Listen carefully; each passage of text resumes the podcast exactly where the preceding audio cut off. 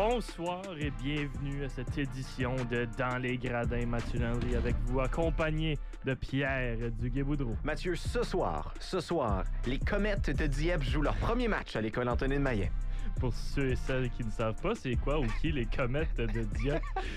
c'est une des quoi, 4 à 5 équipes euh, de Pierre euh, au basketball. Oui, oui, je suis, je suis gérant. Je suis un ça. gérant dans la vie. Je suis également un entraîneur. Et ce soir, Mathieu, je vais aller chercher ma première victoire de la saison en tant que coach. Pour ça un se passe, ça se passe et on va, on va vous donner d'ailleurs là, des updates là, au Ben courant oui. des prochaines émissions. Vous laissez savoir à quoi ma fiche d'entraîneur ressemble cette année.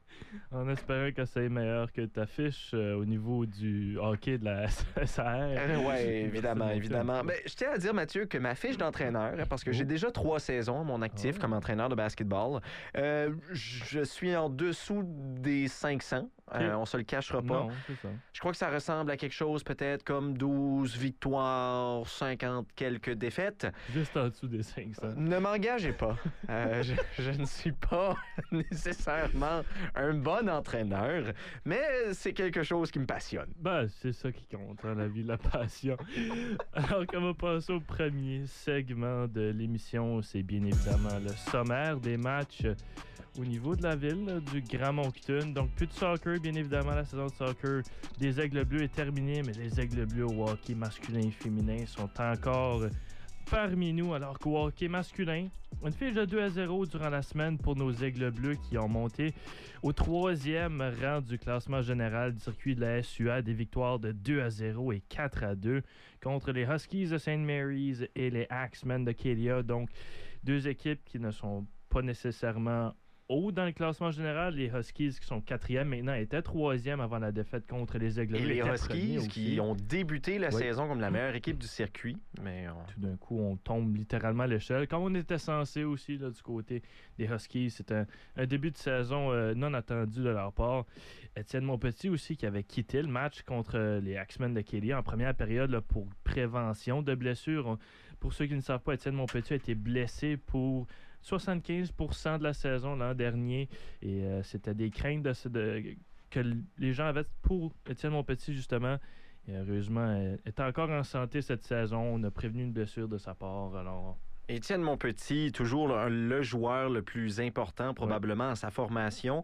faut le dire que la- les responsabilités sont un peu plus partagées cette année qu'elles étaient dans les années précédentes, euh, Mathieu, alors que offensivement, on a des canons du côté des Aigles Bleus qui produisent à profusion Ouais. euh, des recrues comme Jérémy Michel, Jacob Dion qui font un excellent travail. Mais chez les Aigles, ça augure très bien, mais il faut faire attention, Mathieu. Mhm. N'importe qui peut battre n'importe qui dans cette ligue. ouais, Et on le voit avec les Huskies qui ont débuté en furie, étaient la première équipe au classement pour les deux premières semaines de la saison, ont débuté la saison, je crois, sur une série de six victoires consécutives. Et par la suite, ben, c'est la dégringolade. Maintenant, au quatrième rang du classement général. On a vu la pire équipe également du circuit à ce moment-là, les Panthers de UPI, qui ont mis fin à cette série de victoires des Huskies de St. Mary's. Alors, la sixième position peut battre la première sur une bonne soirée. Mais je pense que l'histoire de la saison en ce moment, Mathieu, c'est les Reds de UNB qui se rattrapent après un début difficile. Ouais, début très difficile et tout d'un coup, on a neuf victoires de suite, si je ne me trompe pas, du côté des Reds de UNB.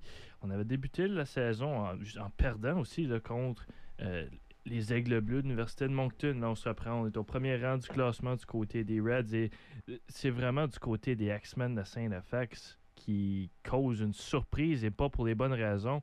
On est au cinquième, cinquième rang du côté circuit de la SUA. Et c'est une équipe qui est censée au moins être dans le top 3. Les X-Men de Saint-FX, Mathieu, ont les trois meilleurs pointeurs Oui. du circuit au sein de leur équipe. Liam Howell, Matthew Struthers et Jacob Hudson. Hudson, qui ont 19, 19 et 18 points, respectivement. mais ne sont pas capables d'aller chercher des victoires. Et ça a toujours été une question entre les deux poteaux au courant des dernières saisons du côté des X-Men. On avait Blade Man Dixon. Cette année, on a Joseph Raymakers qui est de retour. Mais c'est là la problématique chez les X-Men. Et Joseph Raymakers, on l'a vu l'an dernier, Mathieu, aux championnats nationaux canadiens, euh, s'est transformé en Patrick Roy le Ouais. temps d'une fin de semaine, mais n'est pas capable de répéter l'exploit cette saison. Euh, Alors, ça cause des problèmes du côté des X-Men, qui étaient prédits d'être, si pas la première, la deuxième meilleure Ouais. équipe du circuit. Et là, on perd un peu de chance de justement se rendre au championnat canadien du côté des X-Men de Saint-FX. Alors que je vais remettre le joueur de la semaine à Jérémy Michel qui a obtenu un but et deux passes lors des deux victoires des Aigles Bleus à différentiel de plus 1 avec des mentions honorables. à Jacob Dion, un but, une passe pour le, nouveau défenseur recru des Aigles et à Étienne Monpetit qui a quand même arrêté 51 rondelles en quatre périodes et a loué seulement qu'un but durant euh, son passage cette fin de semaine. Et euh, Mathieu, j'accorde également un joueur de la semaine au niveau du circuit de la SUA au hockey masculin. Euh, Samuel Richard, euh, le gardien pour les Reds de UNB. Si vous vous demandez pourquoi les Reds ont réussi à tourner leur saison de bord, bien c'est grâce, c'est grandement grâce à Richard. Alors que attention, en neuf matchs, neuf victoires. Ouais. Aucune défaite, un pourcentage d'arrêt de 947 et une moyenne de buts alloués de 1,22. Alors, euh, c'est c'est carrément grâce à lui que la saison a été tournée de côté, du côté des Reds de UNB. Et ça va être difficile pour le Bleu et Or, du moins pour le Bleu et Or. On a encore un peu de temps avant d'affronter les Reds, alors que les matchs au week-end seront posés aux Tigers et aux X-Men de Saint-FX. Ouais, deux grandes parties. Une partie qui se déroulera ce soir euh, dès 19h aussi du côté de l'Arena Lévesque. Alors qu'on passe au hockey féminin, les Aigles Bleus qui euh, ont quand même récolté une victoire et une défaite euh, durant la dernière semaine. Une défaite de 3 à 2 pour débuter contre les Tigers de Dalhousie. Une victoire de 6 à 1 là, contre les Mount East de Mount Allison. La pire équipe quand même du côté féminin du circuit de la SUA.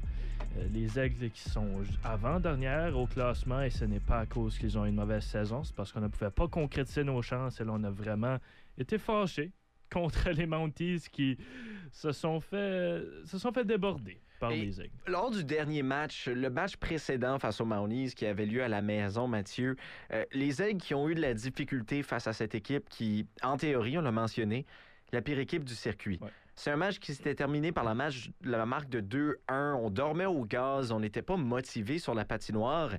Et je crois que l'équipe a eu une évolution depuis là, avec, le match, euh, avec le match face aux Tigers, entre autres. L'une des meilleures équipes du circuit. Défaite euh, très respectable pour la troupe de Marc-André Côté. Et là, on arrive face aux Mounties et on se dit, OK, la dernière fois qu'on a joué contre elles, ça ne s'est pas très bien passé. On n'était pas la meilleure équipe, euh, on- n'était pas la meilleure version de nous-mêmes. Cette fois-ci, c'est le temps de l'être. Et on a réussi à l'être avec la victoire de 6 à 2. Ouais, c'est une huitième défaite par un but durant la saison pour les Aigles Bleus du côté féminin.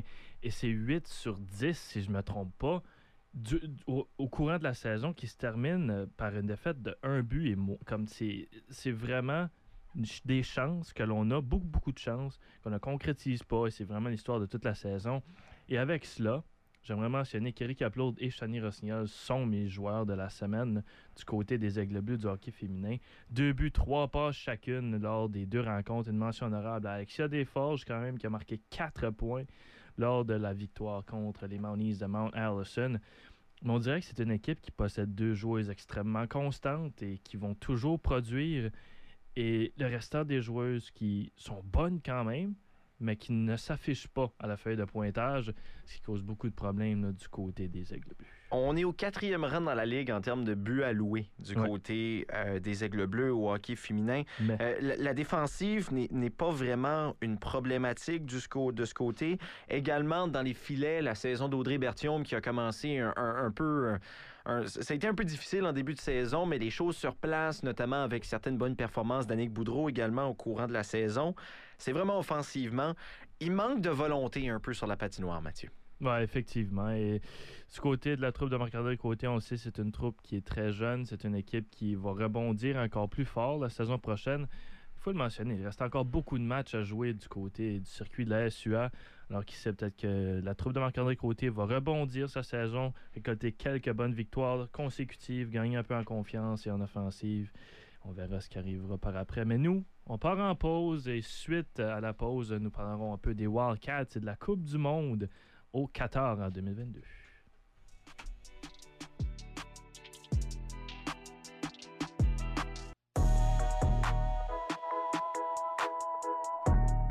Rebonjour euh, dans les gradins. Alors qu'on termine euh, notre segment du sommaire de la fin de semaine ou de la semaine avec les Wildcats qui, avec une fiche d'une victoire et deux défaites, ont bien et moins bien paru durant la semaine. Des défaites de 5 à 2 contre les Vultures de Drummondville et de 6 à 1 contre l'Armada de Blainville de Boisbriand. Mais une victoire de 4 à 1 contre le Titan d'Acadie Batters. C'est Pierre. Et pour euh, du côté des- de la LHJMQ, eh bien la victoire des voltigeurs de Drummondville face aux Wildcats de Moncton qui n'a pas été assez alors que l'entraîneur-chef Steve Hartley a été euh, relevé de ses fonctions par euh, les voltigeurs de Drummondville qui ont eu un voyage très difficile dans les maritimes. hein. Une défaite face aux Sea Dogs, une défaite face aux Titans d'Acadie Également. Les Wildcats qui n'ont plus rien faire euh, face aux voltigeurs ont été carrément étouffés à la longueur du match. Ouais. Mais tout de même, Steve Hartley qui, euh, qui est déçu de. et on, on dit ici qu'il est déçu, mais pas amer de, de- de son congédiement.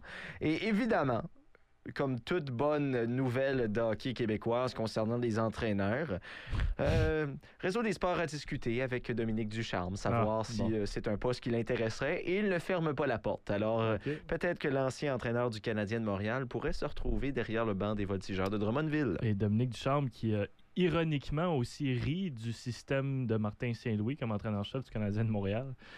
Euh, un peu bizarre comme, euh, comme situation. Ben, ben écoute, Mathieu, euh, moi je crois que les voltigeurs de Drummondville avec Dominique, Dominique Ducharme à leur tête pourraient être des favoris pour la Coupe Memorial Ok. cette année. Alors euh, que l'on passe un peu plus loin aux Wildcats, on a remarqué, dur, ben moi, Pierre, on a remarqué que l'absence vraiment de Thomas Auger s'est fait vraiment ressentir ces derniers temps du côté des Wildcats. Beaucoup moins de profondeur apportée offensivement et défensivement. On a apporté Nick Pavan dans l'alignement partant, qui c'est un excellent move. Selon moi, Nick Pavan, qui est un des meilleurs joueurs des Wildcats récemment. Un joueur qui a beaucoup de cœur, qui fit vraiment dans le système avec le troisième euh, trio. Et là, on essaie de mixer les lignes, bien évidemment, du côté euh, de Daniel Lacroix, quelque chose qui n'a pas été évident pour l'équipe. Mais quand même, des bonnes semaines de la part de Vincent Labelle et de Johan Loching et même Étienne Morin. C'est des noms qu'on entend toujours, bien évidemment. Vincent Labelle, deux buts, deux passes. C'est mon joueur de la semaine, différentiel de plus 2 malgré deux défaites de 5 à 2, de 6 à 1. Donc, c'est vraiment quelqu'un qui est important sur la patinoire, bien évidemment. Mention honorable à, Johan Loching. Trois buts, une passe. Une statistique à la Johan Loching, bien évidemment. Et Étienne Morin qui a trois passes dans les trois matchs. Et les Wildcats qui sont un peu pris dans l'entre-deux, Mathieu. Sont-ils assez bons pour pouvoir faire une percée en séries éliminatoires avec l'aide de certains échanges, peut-être pour aller chercher des joueurs de 19-20 ans? Ou sont-ils pas assez bons pour faire cette percée? Et doit-on faire quelques échanges peut-être pour rajeunir l'équipe? En ce moment, du côté des Wildcats, on est entre les deux. On sait du côté de la LHGMQ, la construction de l'équipe est beaucoup plus difficile alors que les joueurs peuvent seulement être avec l'organisation pour un maximum de 5 ans, Mhm. 4 ans. Euh, alors, du côté des Wildcats, je crois qu'il y a des questions qui, qui- qui sont raisonnables de se poser en ce moment, Mathieu. Mais au courant des prochaines semaines, d'autres matchs face aux Titans d'Acadie Batters, un horaire peut-être un petit peu plus facile Ouais. également avec les autres équipes qui seront en visite. Alors, peut-être une, chanson pour, une chance pour les Cats de remonter au classement. Ouais, c'est vraiment une opportunité là, pour les Wildcats s'ils veulent vraiment aller en séries éliminatoires cette saison. C'est quand même une équipe à reconstruction, bien évidemment. Et avant de sauter au- à la Coupe du Monde du Qatar, on aimerait mentionner que l'équipe de cross-country des Aigles Bleus a terminé au 21e rang lors du championnat du sport. Alain Lavoie, notre collègue de travail, qui a fini avec un temps de 29 minutes et 26 secondes, le troisième meilleur de son équipe. Alors, une bonne main d'applaudissements pour Alain Ah, Lavoie. mais absolument. Et Alain Lavoie aussi, il faut le mentionner, a été, Oui. euh, a été récipient du prix euh, d'athlète euh, étudiant du, au niveau du U-Sport, euh, au niveau de son implication. C'est Alain Lavoie, notre collègue de travail, qui ouais. non seulement est impliqué ici du côté de la radio, mais a également eu des implications à travers son parcours académique Mhm. lors de toutes ces années euh, à l'université. Alors, on, on- on le félicite également d'avoir remporté cet honneur-là. Il va falloir, euh, va falloir le gâter ou peut-être le faire honte en autre, ce petit Alain, pour le féliciter. Tout qu'un homme, Alain Lavoie, mesdames et messieurs. Alors que l'on passe à notre segment de Coupe du Monde. Et avec nous, Maxime Renou. Bonjour Mathieu Bonsoir, Maxime. et bonsoir Pierre. Bonsoir, Comment allez-vous? Ça, ça, va, ça va bien, surtout sachant que Alfonso Davies devrait être de l'alignement du Canada malgré la blessure à la venue de la Coupe du Monde. Mais bon, on va en parler, ça. Oui, effectivement. Et en parlant de ça, on aimerait savoir tes opinions. Est-ce que le Canada sortira des stages de groupe lors de la Coupe du Monde? On le sait, le Canada qui est dans un, un, groupe qui est quand même intéressant quand même. On a la Croatie, le Maroc et la Belgique. Trois équipes. C'est difficile. C'est pas facile hein, ouais, pour le Canada. Alors, ton opinion, Maxime, est-ce que le Canada sort du stage de groupe? Écoute, je pense que c'est un bon groupe pour cette euh, première apparition depuis 36 ans euh, pour les Canadiens. Alors, il faut quand même mentionner euh, que cette équipe, c'est une équipe jeune, mais il y a énormément de joueurs qui jouent en Europe, dans les plus grands clubs européens, comme tu as mentionné, Alfonso Davies, Jonathan David. Il y a de la qualité offensive et défensive.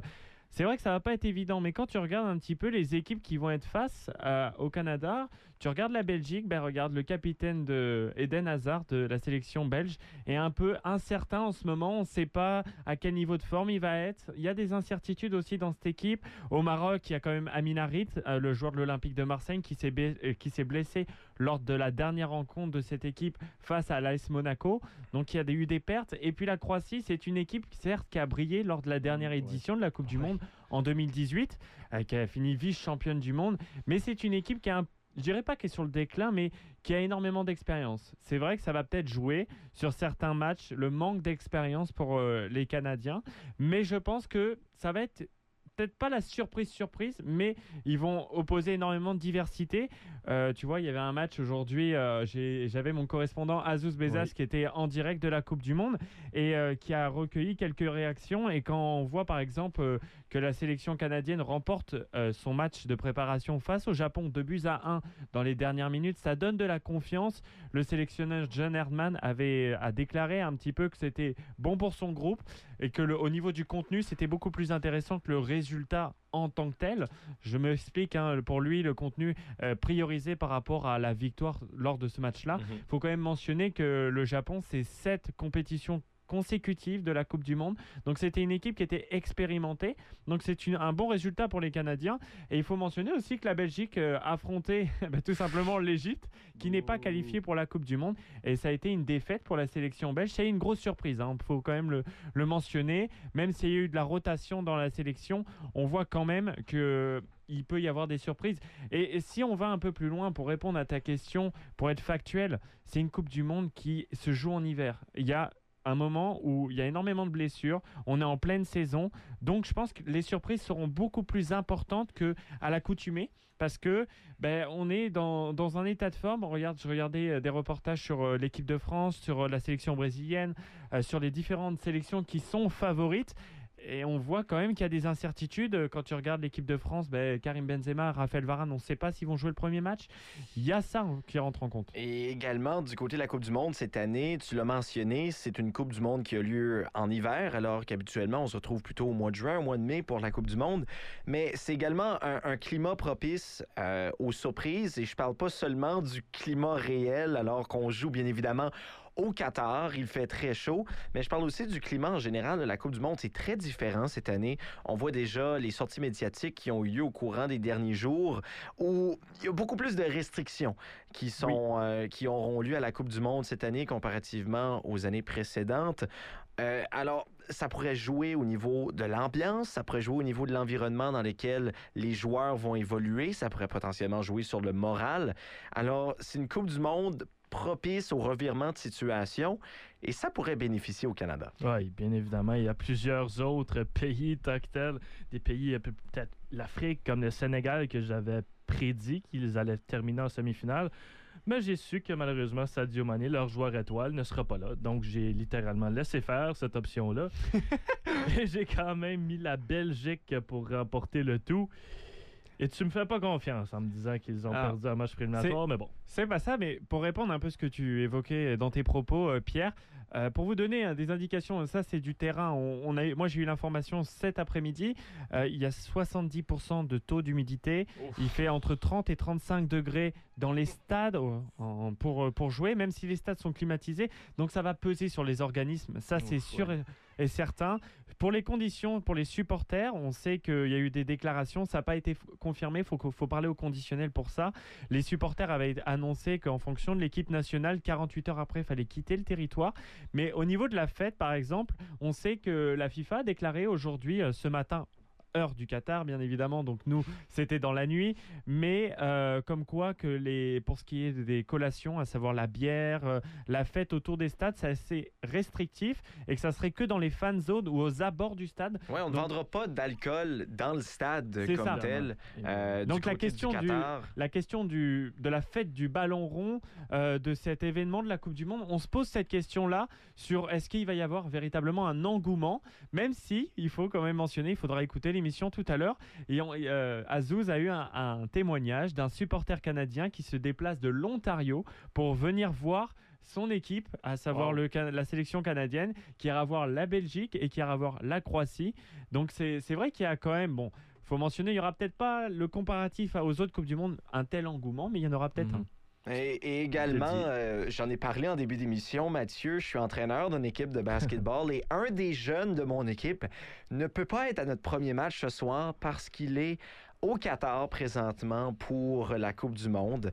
Alors, euh, il y a quand même de l'engouement d'un peu partout, mais ça va être un peu différent. Et en plus, si on se réfère à, à quelques dépêches qui sont tombées en, en début de journée, on regarde aussi Radio-Canada qui a traité par rapport, euh, en faisant référence à- aux jeunes, à, à la jeunesse et à l'engouement que ça pouvait susciter au Canada, parce que c'est la première fois, comme on l'a mentionné, depuis 36 ans que la sélection canadienne ne s'est pas présentée. Mais si on regarde un petit peu du côté du soccer féminin, elles sont quand même championnes olympiques euh, de Tokyo de- à Tokyo 2021.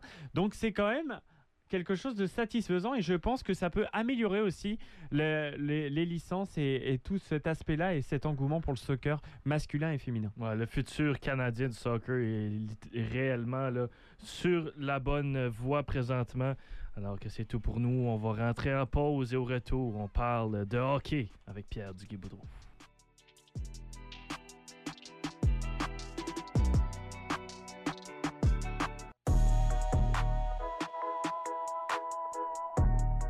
Rebienvenue parmi nous à Dans les Gradins et Pierre. Mathieu. Oui, c'est mon nom. Ouais. J'aimerais jouer un jeu avec toi concernant le hockey cette année, puisque il y a des statistiques tellement bizarres dans le début, dans ces 20 premiers matchs à LNH, que j'aimerais t'en faire part un peu, mais dans une version d'un jeu. Alors que, On, s'amuse, on s'amuse. alors que je vais te, te lancer une statistique ou une, euh, une ligne de statistiques, c'est-à-dire d'un joueur. Et je vais te donner quatre options, comme à la petite école, et tu me diras bien qui tu penses qu'appartient la statistique pour commencer. J'adore cette musique. En 16 matchs, 16 matchs joués, ce joueur a aucun but et 18 passes. Est-ce que c'est A.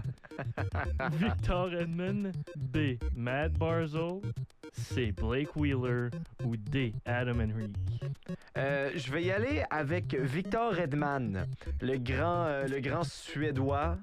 Malheureusement, c'était Matthew Barzell, un centre qui a aucun but et 18 passes pour les Islanders cette saison. C'est euh, le coéquipier idéal. C'est littéralement l'homme parfait pour les Islanders de New York.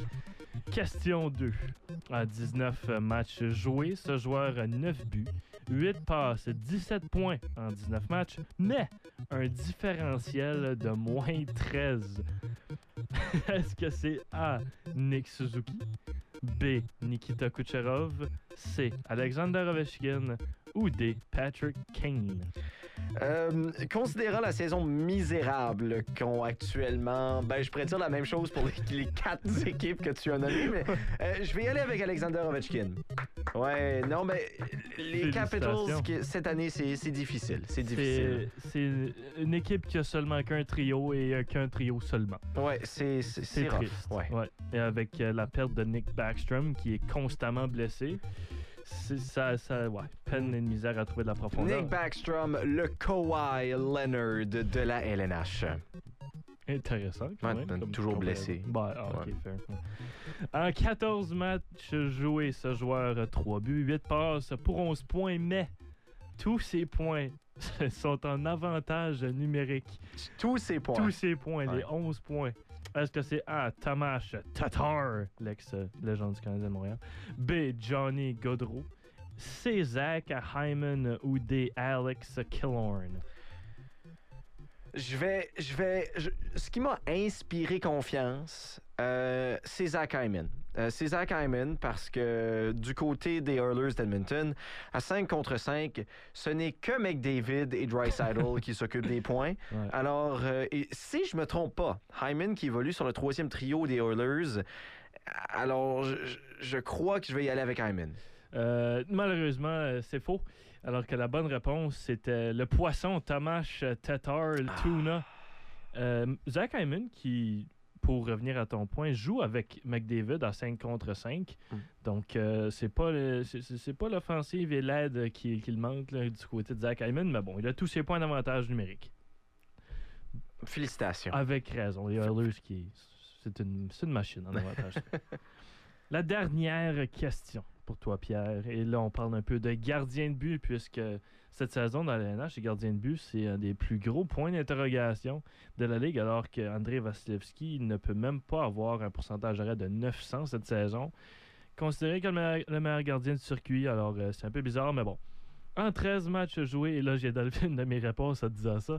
En 13 matchs joués, ce gardien a 12 victoires, une défaite, un pourcentage d'arrêt de 937 et une moyenne de buts alloués de 1,89. Et là, je vais changer une de mes réponses parce qu'André Vasilevski figurait sur la liste. Ce n'est pas lui. A. C'est Igor Shesterkin. Ouais. B. Carter Hart. C. Linus Olmark. Ou D. Logan Thompson? Euh, alors là, va falloir, va falloir, Mathieu, que tu m'éduques un peu.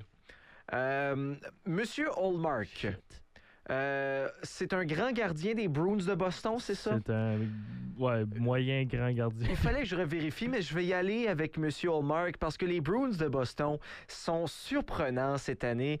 Euh, Réellement, l'ours a fini d'hiberner après des fou. saisons difficiles. Les Bruins de Boston, Hallmark, la gardien de bonne la Ligue. réponse, ouais, Ouais. la bonne réponse. C'est bizarre à dire que Linus Olmark, quelqu'un qui n'était même pas un gardien partant, l'an dernier, l'année d'avant, tu comprends le concept, jusqu'à temps que tu reviennes en à peu près 2010, euh, euh, n'a jamais été le gardien partant d'une équipe, sauf les pauvres sabres de Buffalo, du temps à Jack Eichel. Puis je dis du temps à Jack Eichel, il était même pas là pour la moitié de son propre temps. Que- Mais Linus Olmark, cette saison, est vraisemblablement, statistiquement, le meilleur gardien de la Ligue. N'a qu'une défaite, 12 victoires, et c'est avec une équipe que personne pensait qu'elle allait faire les séries pour commencer. Et c'est la meilleure équipe de la Ligue. Et deuxième dans la Ligue, est-ce que tu peux deviner, avec une série de victoires de 10 matchs consécutifs, Mathieu, si seulement je connaissais le nom des gardiens des Devils du New Jersey, je Mhm. pourrais aisément répondre à cette question-là. Et je crois, je crois que les Devils du New Jersey, la franchise qui m'intéresse le moins dans l'histoire de la Ligue nationale de hockey, ont un certain Blackwood entre leurs deux poteaux. Et Blackwood, et la réponse que l'on recherche, Hey! Ah, un homme de connaissance incroyable. mais Vitek Vanacek est meilleur que Mackenzie Blackwood, mais l'équipe en C'est tant que telle est Devils. C'est c'est pas ce qu'on voit sur des euh, Honda Civic, ça, parfois? VTEC, Vanacek? Oh non. Ah non, c'est peut-être les chandails. V-neck, Vanacek? Avec V-neck. Mon Dieu Seigneur. Je vais le mentionner à plusieurs reprises euh, durant notre, nos segments de, du hockey. La Ligue nationale cette saison qui est vraiment bizarre au niveau même des attaquants et des gardiens de but, alors que Eric Carlson est le troisième meilleur pointeur de la Ligue, à égalité avec Leon Draisaitl. Eric Carlson, l'homme à 11 millions, qui n'a rien fait durant ses deux premières saisons à Saint-Nosé, est soudainement revenu à ses bonnes vieilles habitudes de 2012 avec les sénateurs d'Ottawa, alors qu'il euh, compile 28 points en 19 parties, le défenseur. Incroyable. Mathieu, qui est le deuxième meilleur buteur?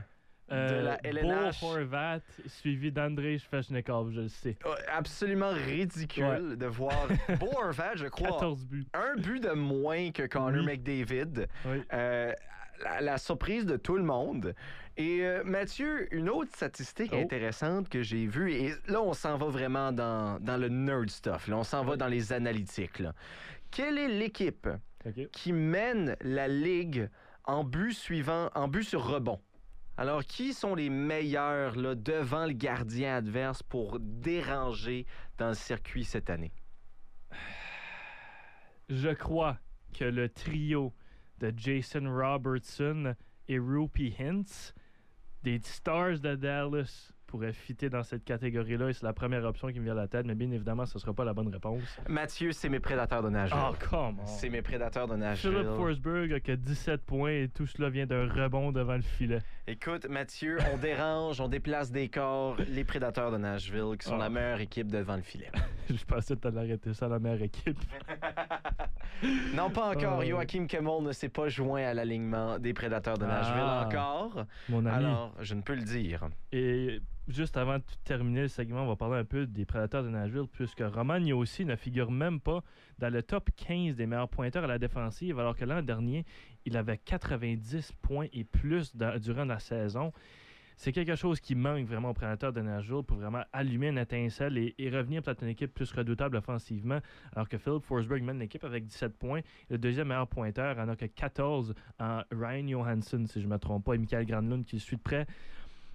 C'est une équipe qui est en reconstruction, mais devant les prédateurs de Nashville. Tu Ben non, Mathieu, ce n'est pas, ce pas, ce pas une équipe qui est en reconstruction, Mathieu. C'est une équipe, euh, c'est une équipe qui est prise dans l'entre-deux, Mathieu. Qui est en construction. Euh, c'est, ouais, c'est, ouais. Je dirais pas que c'est en reconstruction. C'est une équipe qui est en rénovation, Mathieu. Alors que si Romagno aussi avait la saison comme l'an dernier, une saison de 90 points, le meilleur défenseur de la Ligue, selon certains. Évidemment, certains vont pencher du camp de, de Cale McCarry avec, avec raison. Ouais. Mais selon certains, Roman Yossi, qui était le meilleur défenseur du circuit l'an dernier, cette année n'a pas la même saison. Mais s'il avait la même saison, Mathieu, les Prédateurs de Nashville, c'est une équipe qui pourrait gagner la Coupe Stanley. C'est une équipe avec deux bons trios, un bon troisième trio également. Et alors, euh, c'est- ma- c'est malheureux, c'est Ouais. malheureux, mais toutefois, je crois que ça solidifie le nom de Cale McCarr comme le meilleur Ah. joueur défensif de la Ligue. Ouais, et là, il se fait littéralement dompter par Eric Carlson au niveau des points cette Ouais. saison, qui a 8 points de plus qu'Adam Fox, qui est au deuxième rang. Kill McCarr, qui en a 18 en 15 matchs, qui peut remonter la pente, bien évidemment. Kill McCarr, c'est un joueur exceptionnel, mais bon. C'est ça qui va terminer le segment sur la Ligue nationale. Et au retour, Pierre me fait la même chose. C'est au tour de Mathieu de s'amuser. Mathieu aura du plaisir. Bienvenue parmi nous, dans les gradins, alors que Pierre, je te cède la parole pour le petit jeu que tu as concocté pour nous ce soir. Mes amis, Mathieu, Maxime, vous allez participer à mon jeu qui s'appelle Remplissez l'énoncé. Ouais. Alors, euh, les amis, c'est simple. J'aurai un énoncé à vous dire et vous allez devoir me nommer une personne ou une équipe ou euh, quelqu'un qui remplit les critères de l'énoncé que je vous donne. Exemple, nommez-moi un athlète qui a évolué dans deux ligues professionnelles dans des sports différents. Michael Vous- Jordan. Vous aurez pu me dire Michael Jordan ou Bo Jackson, etc. Ok. Alors, euh, le plus rapide d'entre vous deux ira chercher le point. Alors, Moi, tu vas me battre, toi, je te connais. Je sais pas. Une équipe sportive arborant le bleu, blanc, rouge, ça ne peut pas être le Canadien. Euh. L'Expo de Montréal. Euh, Paris Saint-Germain. L'Expo de Montréal, c'est une bonne réponse. Je l'accorde, Mathieu. Une équipe sportive avec un joueur ayant Pat ou Patrick comme prénom dans Pat. Mahomes. Ben, les Chiefs de Kansas City. Les Chiefs de Kansas. City avec euh, Pat Eh, Mahomes. Est-ce que, ça marche si, par exemple, j'avais dit Patrick Conrad? Patrine? Patrick. Patrick, bah oui. Ok. Ouais, ben, ok. il Non, aurait non, fallu que tu me savoir, nommes- ok. il aurait fallu que tu me nommes l'équipe. Ouais, Ouais, ouais. ça. Mais Je- ça peut être une équipe cycliste. Ça, on peut prendre tout n'importe oui, Ah oui, absolument, absolument. Ok, Je ne ok, sais ok, pas c'est ok. qui Patrick Eric. Conrad. C'est un Autrichien. Un athlète moustachu. Euh, George Barrows. Oh, mais il va être trop fort. Ouais. c'est c'est très bien Mathieu qui La euh, moustache. a la marque de 3 à 0 T'es pas obligé de présentement. rappeler le score. hein. Une équipe sportive avec un mammifère comme logo. Des sables de Buffalo. Oh. De Et. Ça, ça, tu vois, c'est son domaine parce qu'en Europe, tu cherches un logo avec ça. ça tu trouves pas Euh, en Europe, euh, il y aurait. euh, Ben, ben, Voilà, il y, aurait- non, aurait. non, non, mais tellement, techniquement, il y, a le- il y a le- il y a le Red Bull. Oui. Bah oui. Et ouais, mais techniquement, techniquement, il- ouais, techniquement. Salzburg. hein, Il y a- Salzburg. Ouais, il y a- deux, euh, il y a deux euh, mammifères sur ce logo. Et on vous invite aussi à la maison hein, de jouer avec nous hein, pour les dernières énoncés. Criez Un duo père-fils d'athlètes professionnels. Bobby puis Brett Hall. Ouais, ben voilà. Ah non, mais je prends une, une Alors, euh, Maxime, il te reste deux énoncés pour Ah oui, pour sauver l'honneur. éviter. Ouais, ouais, c'est Non, ça. mais tu sais, là, je suis un peu comme la sélection italienne. Oh. J'ai- j'ai- J'évite.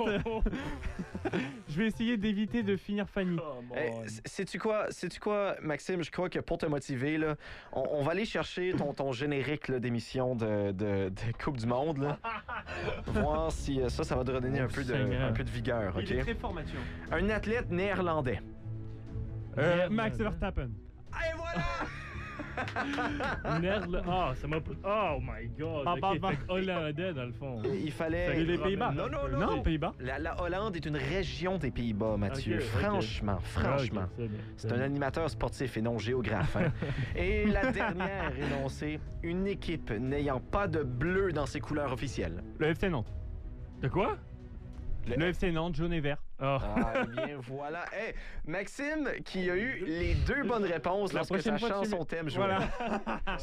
On dirait une- carrément une série télévisée. C'est Ouais. La- comme si c'était fait pour ça. Ouais. un peu rigged. Non, Eh mais, Mathieu, tout de même, mais il est très fort. tu vas chercher la victoire. Félicitations, Mathieu. À la maison, si vous avez joué, j'espère que vous avez mieux fait que Maxime. Euh, mais sinon, euh, félicitations, Mathieu. Un, un rappel que c'est ma première victoire à vie à cette émission que je fais depuis deux ans. Ouais, ouais. non, mais il est obligé de remettre le couteau dans la plaie, tu vois. Ouais, non, ah mais- non, mais tu comprends pas, je, je me fais littéralement lessiver à chaque fois. J'ai. Littéralement Non, non. lessivé. À chaque émission, Ouais. on le place dans une machine à Ouais. laver. Mathieu sent très bon en Jusqu'à sortant des temps que studios. t'entends le ding du cycle qui termine, après ça, je peux. Ouais. Si vous vous demandez pourquoi à chaque fois que Mathieu parle, ça fait un peu comme ça, C'est ça. eh bien, c'est parce qu'il est dans la machine à laver. Ouais, tu l'entends juste pas. Maxime, ton Oui, émission qui débute dès 17h ce soir, Oui. parle-nous un peu. Eh bien, écoutez, vous allez pouvoir me retrouver. Alors, ça sera un direct différé puisqu'on a enregistré ça en début de journée avec Azouz euh, Bezas qui était notre correspondant et qui va être tout au long de la compétition au Qatar, au plus près des joueurs, au plus près des staffs pour nous donner les impressions.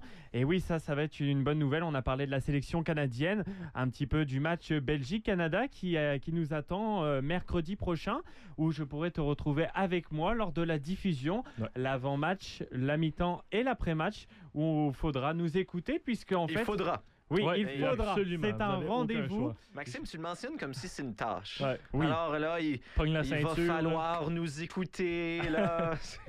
Non, je t'explique pourquoi il faudra, surtout pour la communauté étudiante, puisque ça va être un vrai rassemblement. On est au 63 pour les diffusions, avec potentiellement aussi des matchs au coude. Mais en tout cas, pour les matchs au 63, ça sera Belgique-Canada. Le premier match, ça sera Sénégal-Pays-Bas. Et donc, c'est une diffusion qui est devant une foule. Et Mathieu sera avec moi pour animer. Et donc, euh, on va pouvoir vous faire vivre avec Azouz, avec aussi Pierre Duguay-Boudreau qui sera potentiellement là. Et ce n'est pas tout, ce n'est pas tout. Euh, quand les matchs seront diffusés au coude, nous aurons accès à quelque chose que les fans au Qatar n'ont pas. Vous allez pouvoir boire la bière Ouais. du coude pour profiter du match. Oui, mais c'est un petit peu le, le but en fait. Euh, Là, on a fait euh, Direction Coupe du Monde, qui était une émission depuis le 4 novembre ah, pour lancer cette euh, et annoncer un petit peu à la communauté étudiante et à tous ceux qui nous écoutent, les auditeurs et les auditrices, ben, leur dire qu'en fait, euh, venez partager un petit Ben oui. peu votre passion, même si vous n'aimez pas forcément le football.